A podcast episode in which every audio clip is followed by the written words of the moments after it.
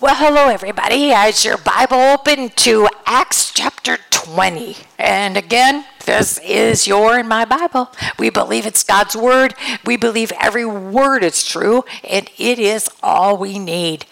How exciting is that?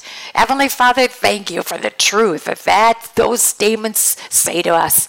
Lord, as we go into Acts 20, Lord, may we get on the journey with Paul and watch him in action. And Lord, may we we learn from him, Lord, how in the middle of the most difficult times, Father, he's so faithful to you. And Lord, we know that that you were with him every step of the way, just like you're with us every step of the way. May we may we personally learn from these verses in Jesus' name. Amen. Well, we have seen Paul in such an array of experiences. I mean, there have been great experiences, great miracles, and, and many salvation, you know, people being saved. And yeah, we've seen him in the worst of circumstances. And yet he picks himself back up and he, he, he just keeps going on.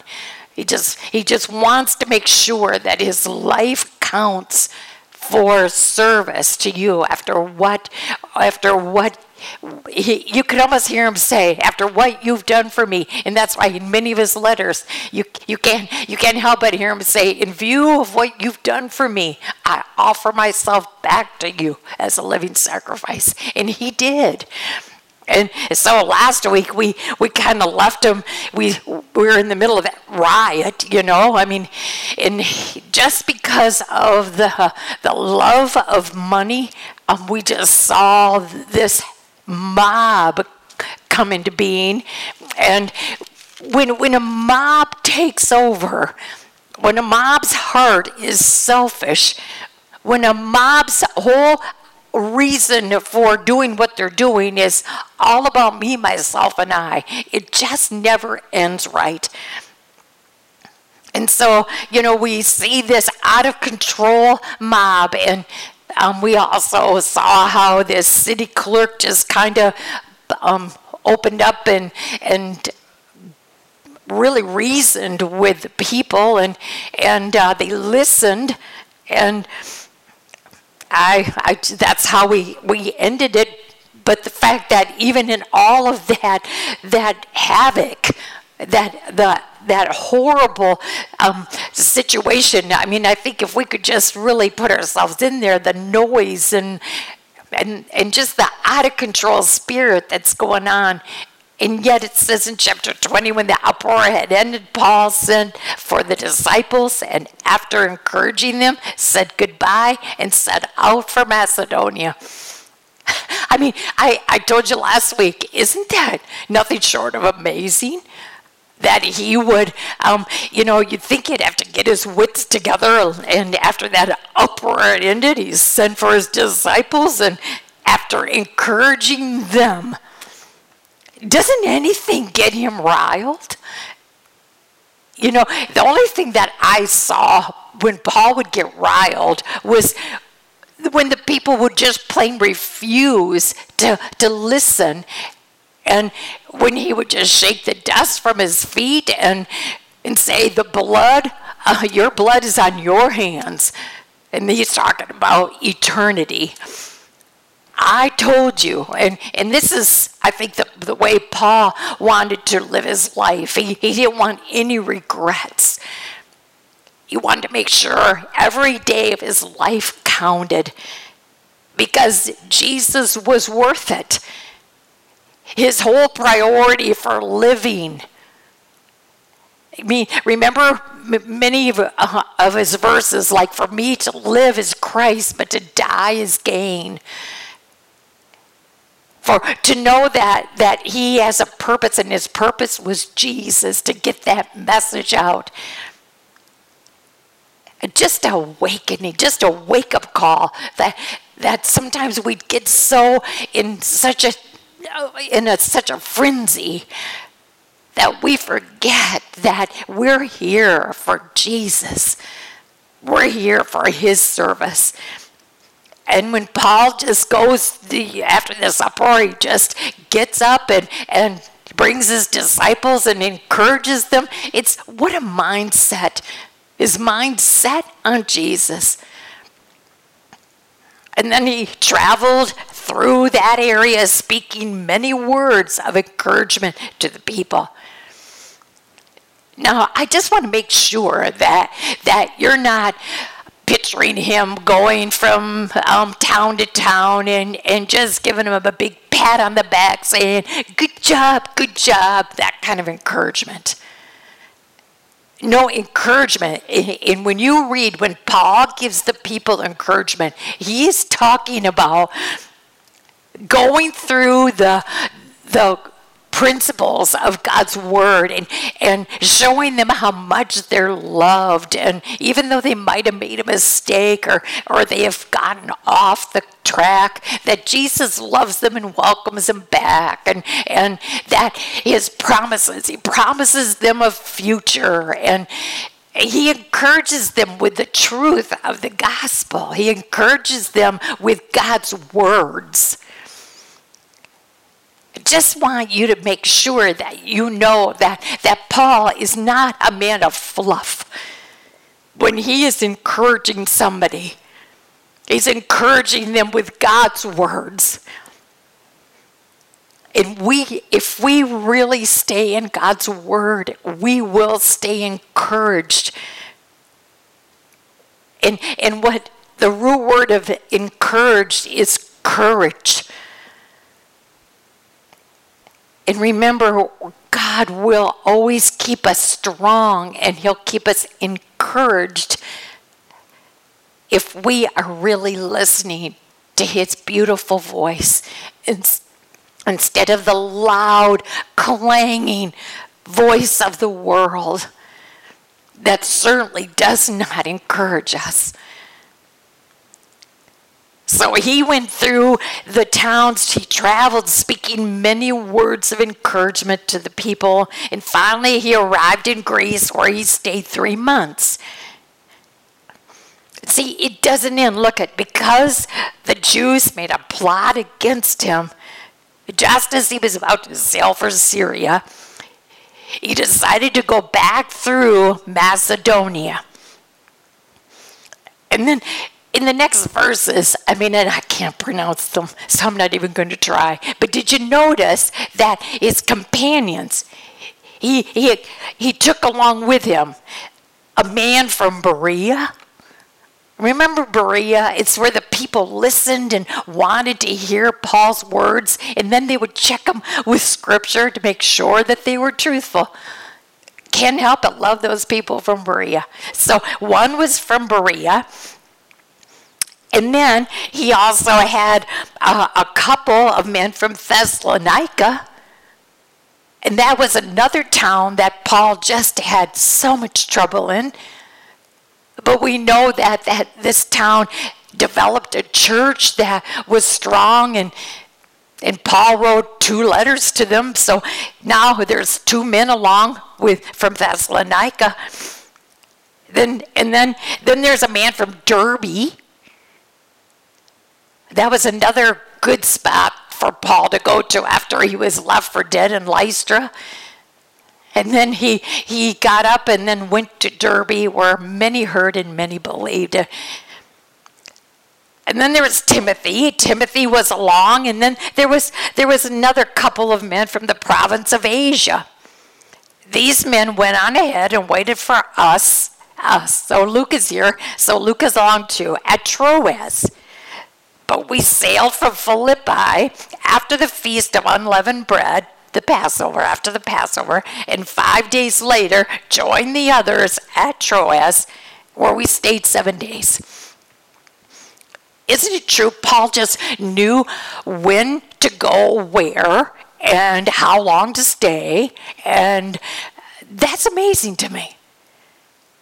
And I think that's why last week when we talked about when Paul said, you know, have you received, do you know the power of the Holy Spirit? you might have been to the cross of Christ and you might have been given the gift of the Holy Spirit, but do you understand the truth of what that third person of the Trinity can do for you? And, and so that's why Paul was so emphatic about making sure that people weren't just, you know, knowing about repentance and confession and and forgiveness, but also now we have to live this out into a world that's dark, and we now are the light, and we're the light because of the Holy Spirit that lives inside of us. There are so many Christians today who are trying to do it in their own strength and power, and it's so sad because they have the third person, the third person Godhead inside of them who's just waiting. And maybe we have to learn how to work the third person of the Trinity. You see, he won't he won't work himself in our lives until we are willing to step aside and put self away and say, I, I'm th- I throw my hands. I want you, Holy Spirit, to lead me, to guide me, to help me with my decisions, to make my Bible study come alive and personal. And this is why Paul is able to go to all these towns. And do I stay seven days? Do I stay three months? Do I go for a year and a half? Do I go for two years? It's because he was so in tune with the Spirit. I know I say this many times, but I just shudder sometimes to think when I when I don't want to listen to the Holy Spirit, I wonder what I miss. When I think I know better and I don't ask for the Holy Spirit's leading and guiding because I want what I want, and so I just go headstrong in the direction I want to go. I just wonder sometimes what I've missed because if if Paul hadn't listened to the Holy Spirit, he wouldn't have gone to, to Philippi and he wouldn't have met Lydia and he wouldn't have met the Philippian jailer and had that extraordinary experience. Sometimes we're afraid of listening to the Holy Spirit because we're so afraid He's not going to bring us to the direction we want to go. But do you want to miss what, what God has for you? I don't. Well, they stayed there in Philippi for, um, or Troas, for seven days. And on the first day of the week, we came together to break bread. Paul spoke to the people, and, be, and because he intended to leave the next day, kept on talking until midnight.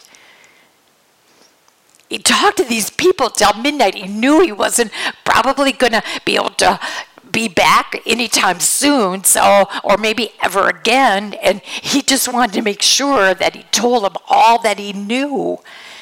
And so he just talked until midnight. I'm sure that when you looked at um, the questions this week, um, I I just had to put in there. Um, would you sit all night listening to me? and don't I don't even care to know. But but anyway, is there anybody that you really care enough and believe enough in them that you would listen to them all night? Well, these people were hanging on every word, and so they're letting him talk until midnight. There were many lamps in the upper in the upstairs room where we were meeting. Seated in a window was a young man named Eutychus.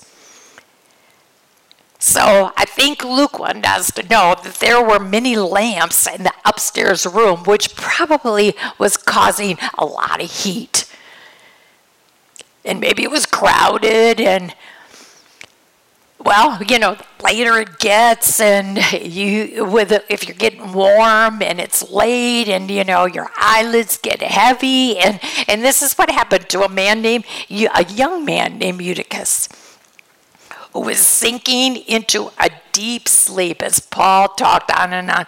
I think he was trying to stay awake have you ever been so tired and your eyelids keep wanting to shut and yeah, you want you have to stay attentive and and Oh, I mean, I think we've all lived that. And no matter how hard we try, those eyelids get heavier and heavier. And I think it's not that, that he was bored. I think he was just warm and tired and he couldn't keep those eyelids open any longer. And when he was sound asleep, he fell to the ground from the third story and was picked up dead. I mean, don't even don't even go there if you think, well, maybe he really wasn't dead. He was dead. I checked every every version of scripture that I have, and he was dead. But and I don't want to make light of this, but I have to tell you this little joke. And and, and just as cute as the joke is, is the person who told it to me because I didn't expect this coming from her. I for for years there there was this wonderful elderly lady who I'd pick up every Tuesday morning for Bible study and she just loved it. She loved coming and she was so knowledgeable. Her name is Ruby and she loved Bible study. She sat in the front she just absorbed it. She studied because she didn't have much to do during the day. She studied scripture. This woman loved Jesus, and I loved her. And, and on our way from um, from her home to the church, um, she was we were going to do this lesson. This is years ago, and she she said, um, "You know how I remember the name Eutychus?" Now remember, she's this saintly elderly woman, and and so how how Ruby, how did you how do you remember his name? Because it's an unusual name. She said, Well, you'd cuss too if you fell three stories. And I could not believe what I heard. And she started this this this look on her face and she knew I was shocked and it was just one of those moments I'll never forget. And you know what? It does work. I mean, I can I, I have trouble pronouncing a lot of these names, but Eutychus is not one of them because you'd cuss too if you fell three stories. Well, I just had to tell you that. But but you know, this really was serious. I mean, this young man is now laying there dead, and Paul went down, threw himself on the young man, and put his arms around him. Don't be alarmed, he said. He's alive. Isn't that something? If you picture yourself, if you could have been maybe a little fly on the wall and you were watching this, and then Paul threw himself on this young man, put his arms around him, and then shouts to the people, Don't be alarmed, he's alive. And then he went back upstairs and, and broke bread and ate. I think he, he thought, well, we better take a little break. We better, we better kind of take a deep breath here. And so let's take a short little recess. Let's get ourselves nourished because it is after midnight now. But did you notice he didn't disperse them? He didn't say, Well, thanks for staying so long, folks. No, he went upstairs, broke bread and ate after talking until daylight. No, he just got a little nourishment and, and went on the rest of the night. He must have had people there. People that were hungry to want to know. How hungry? How hungry are you? Is, is it just, is God's word maybe, you know, something you just kind of do for a few minutes or whatever because it's it's kind of in the middle of your day and you got places to go and people to see and you got errands to run and I think that's so much of our trouble is because we have such a focus on the things of this world. And I, again, I love the way the old hymn writer gets it.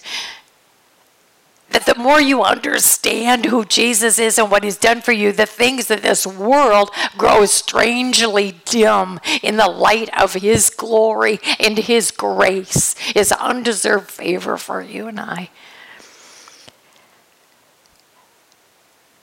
The people took the young man home alive and were greatly comforted. But it sounds like they all stayed till daylight and then they all left. They were hungry for what Pa had, and as long as he was there, they were they were going to be like a sponge to take it in. Well, then in verse 13, Luke says, We went on ahead to the ship and sailed for Assos, where we were going to take Paul aboard. And he had made this arrangement because he was going there on foot. And when, we, when he met us at Assos, we took him aboard and went on to Mytilene. The next day we set sail from there and arrived off Chios the day after we crossed over to Samos, and on the following day arrived at Miletus. Paul decided to sail past Ephesus to avoid spending time in the, in the province of Asia, for he was in a hurry to reach Jerusalem, if possible, by the day of Pentecost. So Paul was on a schedule it's not that he wasn't willing to change it, and it, I think the next verses show that. He knows, though, that if he gets to Ephesus and he gets involved with the Ephesus church and, and he gets involved with the people in the, in the province of Asia, that he, he would just, he would get stuck there. And so he instead, he from Miletus, when he landed in Miletus, he knew he had to make a connection with the people of Ephesus. He knew it was very important. Ephesus was a very important church. And he had to make sure that that he had the people trained and ready to what did what to what? To mature, to keep growing, to keep moving forward, to not get taken in by false teachings or let human emotions get, get them out of, out of a sync. So instead of going there, knowing it would it would kick him off schedule, he had he had he called, he sent for the elders of the church in Ephesus. Now, from what I from, from what I discovered, this was not a, a little invitation like come across the street or you know come a mile or two. I, I, from what I see, it was almost, almost or a little over 50 miles. So when these elders were called, they had a lot of traveling to do. But when verse 18, when they arrived, he said to them, You know. Now, catch this. When, when Paul says, You know, and he says this a lot in many of his letters, you know. Or, in other words, you're supposed to know this. And whenever you catch Paul saying, You know, you better make sure you do know it. You know how I lived my whole time I was with you, from the first day I came into the province of Asia. In other words, he's saying, You know, there's no question. You watched me. I served the Lord with great humility and with tears. Now, I always kind of thought if you got to tell people how humble you are, you must not be.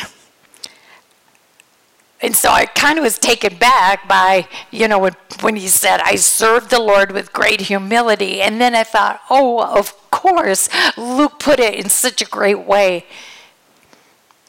He served the Lord. And when you serve the Lord, you stay humble before Him. Paul is saying, I never tried to be God. I never tried to be famous. I, I didn't try to be to, to have you awed by me as a person. No, I served the Lord. I knew my place. I, Paul had great credentials, and yet what did he say to, to the people when he wrote, I count all those credentials for nothing. And so we never have to think that Paul has, as a one little bone in his body that's, that's prideful. In fact, he's pretty much saying, I served the Lord and I learned to live like him. I learned to live the way Jesus lived. Jesus has been my example. And, and then he says, and with tears. I mean, that's heartfelt. Like I, I poured it out from the depths of my heart. You elders, you know that. I gave my all. Even though I was severely tested by the plots of the Jews, my own people, and I didn't give up and I persevered.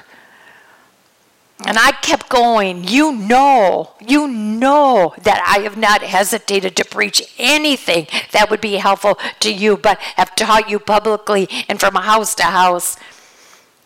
I didn't hesitate once to tell you anything that would that would help you. I never hesitated, no matter no matter what I thought people were going to think of me or if I if I believed that you needed to hear it, I didn't spare any words. In fact, I taught you publicly and I taught from house to house. And he said that a couple times. I think he really wants us to see that I didn't care whether it was a lot of people in a public area or whether I just went from house to house and from family to family.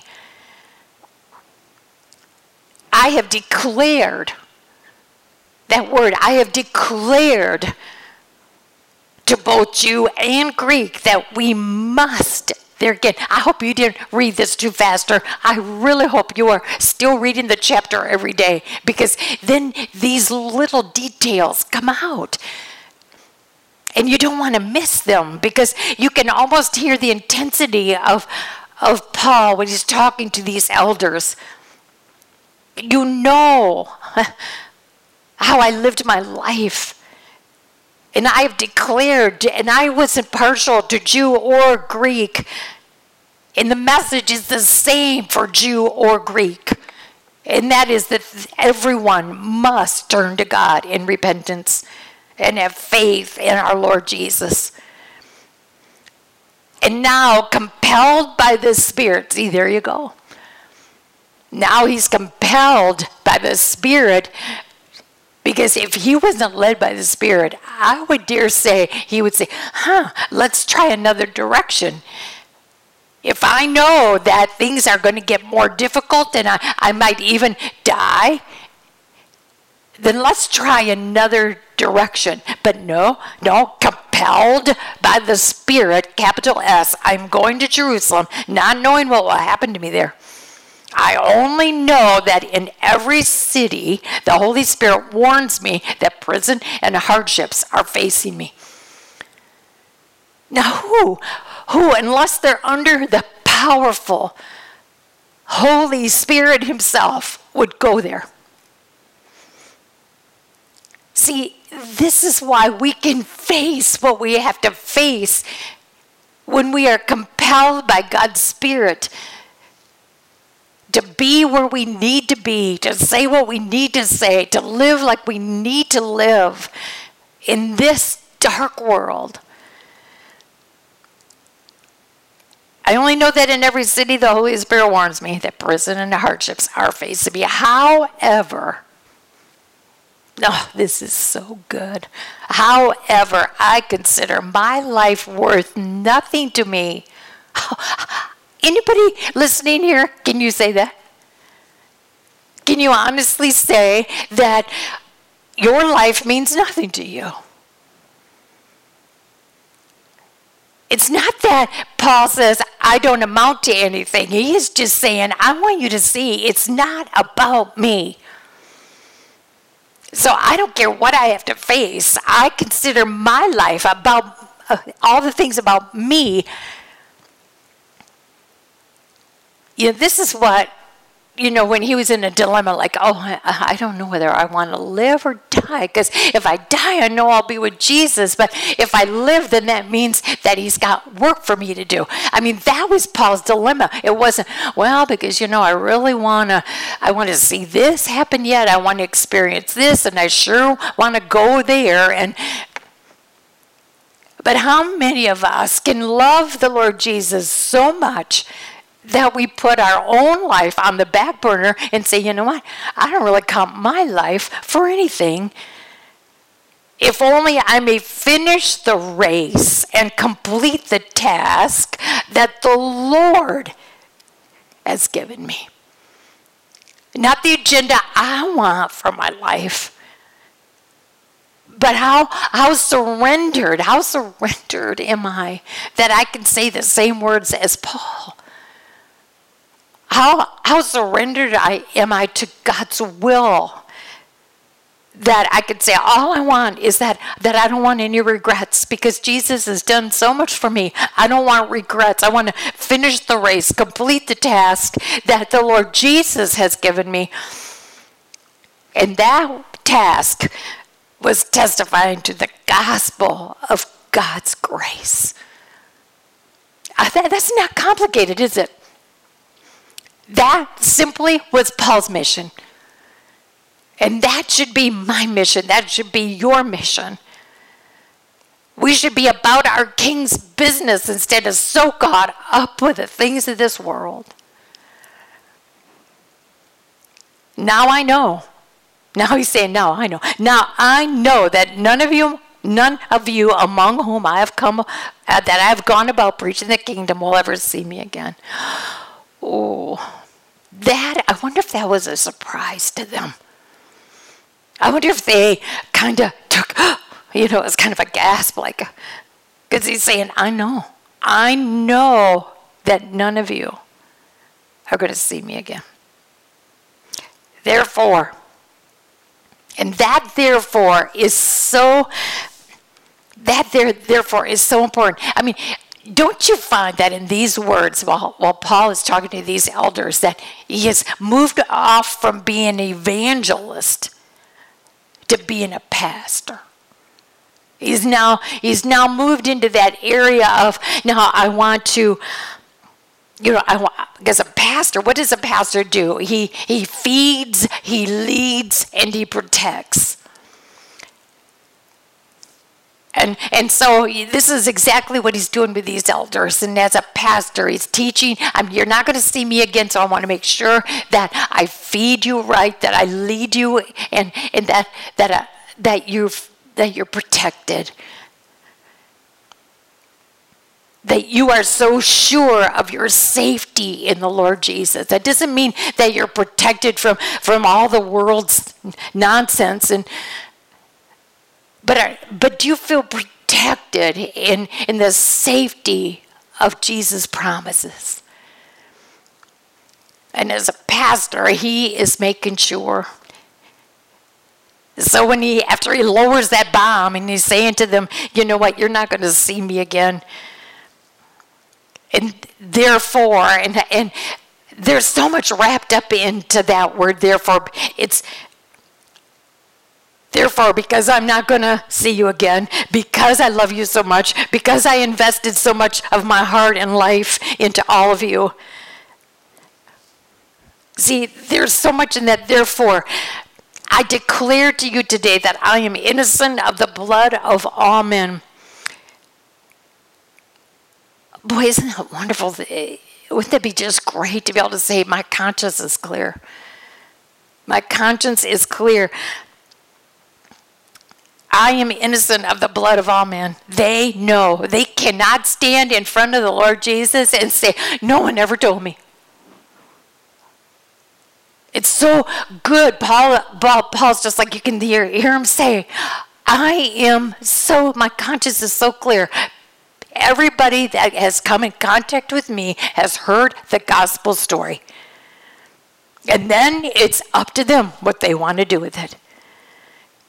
For I have not hesitated to proclaim to you the whole will of God. I have not hesitated to proclaim to you, proclaim. I have told you, you have got hope in Jesus' name. You've got salvation in Jesus' name. You can become a part of God's family in Jesus' name. I've not hesitated to proclaim to you one bit of how all of this can be yours. and now he he steps into another position of of a pastor. But this is this is what you need to do. This is how you'll be protected. Keep watch. You have got to keep watch over yourselves and all the flock of which the Holy Spirit has made you overseers. But did you notice that Paul said, first of all, what are they to do? They are to keep watch over themselves. It's so easy to tell somebody else what to do and how to live. But Paul wants to make sure that these leaders have their heart right first. You keep watch. And why? Because look, it's all coming against you. Look at life, it, it keeps pounding on you. Keep watch that, that you are not swept off. That all of a sudden self is back in control and you have lost it. And all these human emotions of fear and doubt and anger and all that comes barreling back. You keep watch over yourself. You can't bring anybody farther than you are. Don't be a fake. Don't be a phony. You keep your heart and your heart pure. You be the mentor keep watch over yourselves and all the flock. The Holy Spirit has given you this flock, these little sheep that are following you, that are depending on you, that are looking to you as an example. Be shepherds of the church of God. You lead You be a shepherd of the church of God, which he bought with his own blood. The church of God. Oh, I, I love that song that Bill Gaither wrote. The church triumphant is alive and well.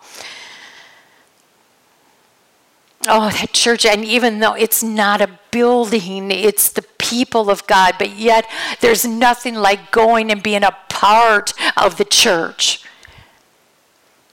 One thing I think we have all missed is loving to come together and worship as the people of God. Be shepherds of the church of God, which he bought with his own blood. And even though, yes, the church is, individual, is made up of individuals, and each of us, when we're a part of the church, means that we've been bought with the blood of Jesus. I know that after I leave, savage wolves will come in among you and will not spare the flock. Savage wolves will come and he he put it in those terms because savage wolves they're going to come and you'd think well a savage wolf I'm, i would know them and, and i would see them coming and i would i would go for protection the savage wolves you know the devil talks about that. I mean, he he he camouflages himself, but but he is nothing short of a savage wolf that wants to come in and devour you and I and take away our joy so that even though we are saved and nothing can change that if if Satan strips us of our joy oh, we are ineffective. We are so ineffective for God's kingdom. Because we, we are giving the impression that all is hopeless and doomed. Savage wolves will come in and try to steal your joy. And he's saying, You be careful. You be aware. In fact, even from your own number, men will rise and distort the truth in order to draw away disciples after them. Oh, we have seen that there's so many that have ego and pride and they want the numbers and they want a name for themselves and and they can talk they can talk so slick and they can they can be so good at what they what they do. They can say all the right words and they can be so phony. But yet if we are not con- connected to God's holy spirit we get sucked right up into it. That's why again Paul so much wants to make sure that we stay connected to God's spirit so be on your guard. Exclamation point. I don't think I don't think Paul is talking real softly here. I think they can see in his eyes, the expression on his face, the tone of his voice. They can hear that Paul means it. Be on guard. Be watchful. Be aware, remember that for three years I never stopped warning each of you night and day with tears. And so I'm going to I'm keeping I want to make sure before I leave you that you hear this intensity. This is important. Now I commit you to God. It's like I mean, I think now he's kind of settling back. He has shown the urgency to these elders and these leaders of the Ephesus church. And he's saying, Now, you know, I've told you everything that I can say. You know now, you know. Now, all I can do is commit you to God and to the word of His grace. The word of His grace. He's saying to them, and that's the only way this church is going to survive grace alone. And boy, I just wish sometimes churches would come back to this passage and realize that when Paul said, I commit you to God and to the word of his grace, that they believe that that's enough. It's not programs. Programs can't do it. The new age spirit that's going around can't do it. Slick marketing can't do it. Entertainment can't do it. You want a church that's going, it's because of the word of His grace, which can build you up and give you an inheritance among all those who are sanctified. There's nothing else but grace, the gospel, the unconditional love of Jesus that can do for you, give you an inheritance. I have not coveted anyone's silver or gold or clothing. Paul makes sure that he sees this. I did not covet. It wasn't about me. I wasn't out to, to covet everyone's silver and gold. I wish that I had this. I wish I could have what they have. I, I mean, the, he knew how to hit it right on the level. We're often so defeated because we're comparing ourselves to other people and want what they have. And, and Paul says, I have not coveted anyone's silver or gold or clothing. You yourselves know that these hands of mine have supplied my own needs and the needs of my companions. He's making sure that they know his, his motive, his heart. It was all for the glory of God and making sure that the people of God were being built up. In everything I did, I showed you that by this kind of hard work we must help the weak. Remembering the words the Lord Jesus Himself said, It is better to give, it is more blessed to give. And so easy to say because we hear this all the time it's better to give than to receive. But the words of Jesus is it is more blessed. It's more blessed. You will be more blessed when you give than when you receive. I was reminded of Matthew 5, the beginning of the Sermon on the Mount, where we know them as the Beatitudes.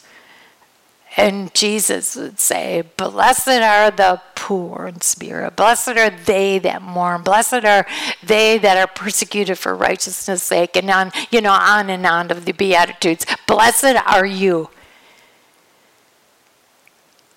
All of a sudden, I realized that we will be blessed even more if we give. Because what does Jesus say? It is more blessed. You are more blessed to give than to receive. That's even better.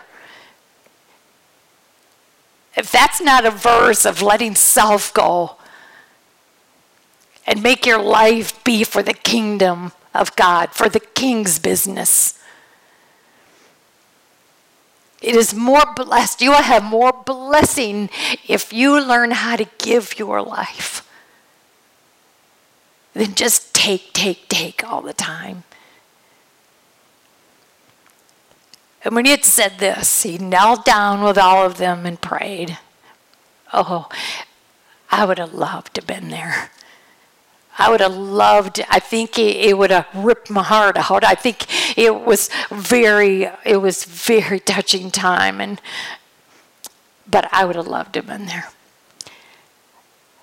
have watched Paul love these men in this church so much, and yet watched these men love Paul so much.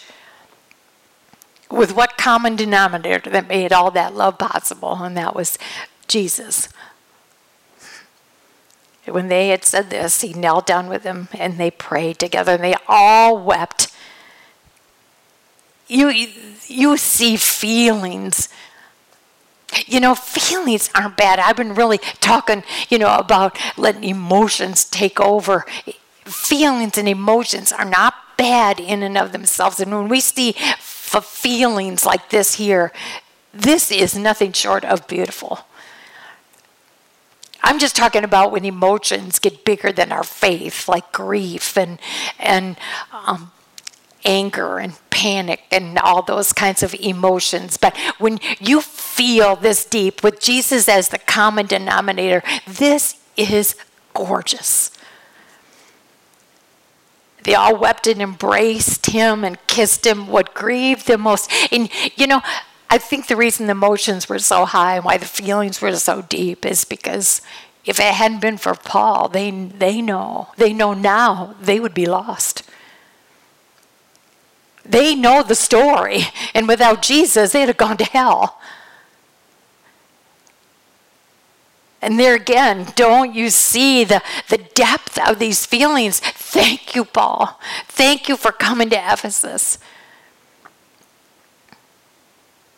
They all wept and embraced him and kissed him. And what grieved them the most was his statement that they would never see his face again. You know, that happens in life. People that mean so much, that have done so much for us, that we might not see them again, or they pass on to glory, and we have the hope of seeing them again, but I think this too, it's hard to let people go, but the comfort of knowing that because of Jesus, but they are so grateful. And they they i think they felt like they needed him so much. And i know that people in my life that when i say goodbye to them and let them go to glory i'm thinking but what am i going to do without them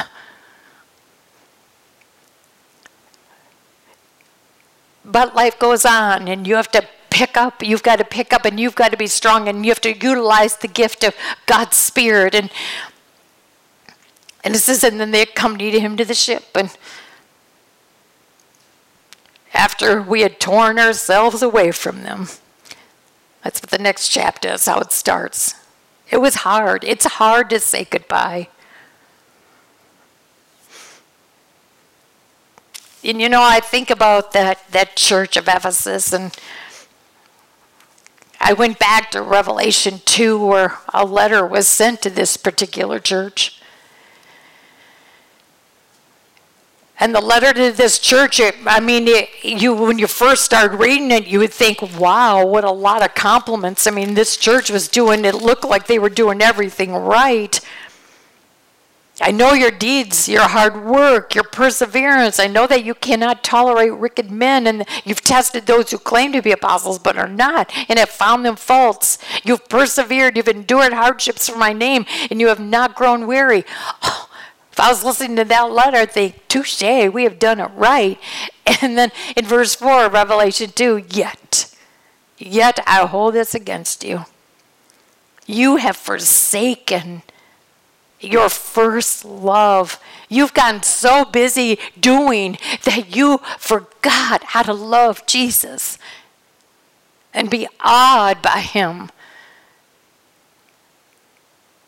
and what he has done for you. And that was a warning.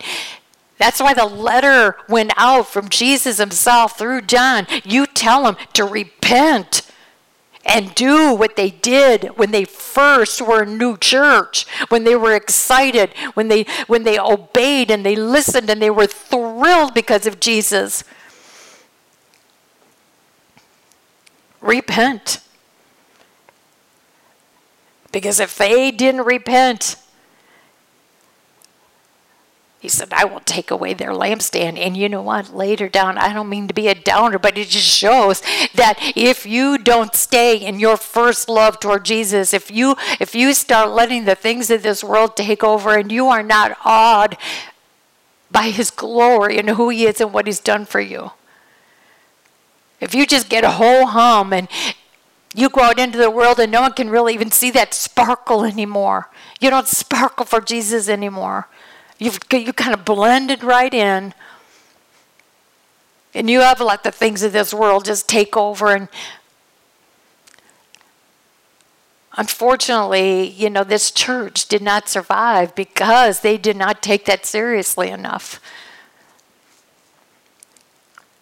So again, I don't mean to be a downer and leave leave this lesson there, but it is a warning, just like what Paul gave the warning to these elders pretty much I mean it. I'm telling you the truth because if you don't follow and obey the truth of God's word, if you are not obedient to his instruction, you will not only will you miss out, but it is serious business. And so this lesson, it's just, I just think it's it's so relevant. It's so, it's so beautiful to be able to watch Paul, um, the way he poured his heart out to these people and these elders, and he warned them and the true feelings of the body of Christ. So much in here. May we take it to heart. Father in heaven, we know that this lesson is in here for a reason. May we ask you through your Spirit to show us what this lesson was in. Well, why did I study this lesson today? Why did I need to hear this? Where have I gone off that I need to be brought back? What have I been warned of that maybe I didn't even know that I had gone in the wrong direction? Father, help us to just really absorb these words. May we have a desire to want to know you more. And as we know you more, we want to live and serve you more, that our lives are not about us, but about you. Father, may we sparkle for Jesus' name. He's so worthy. And it's in his name we pray. Amen.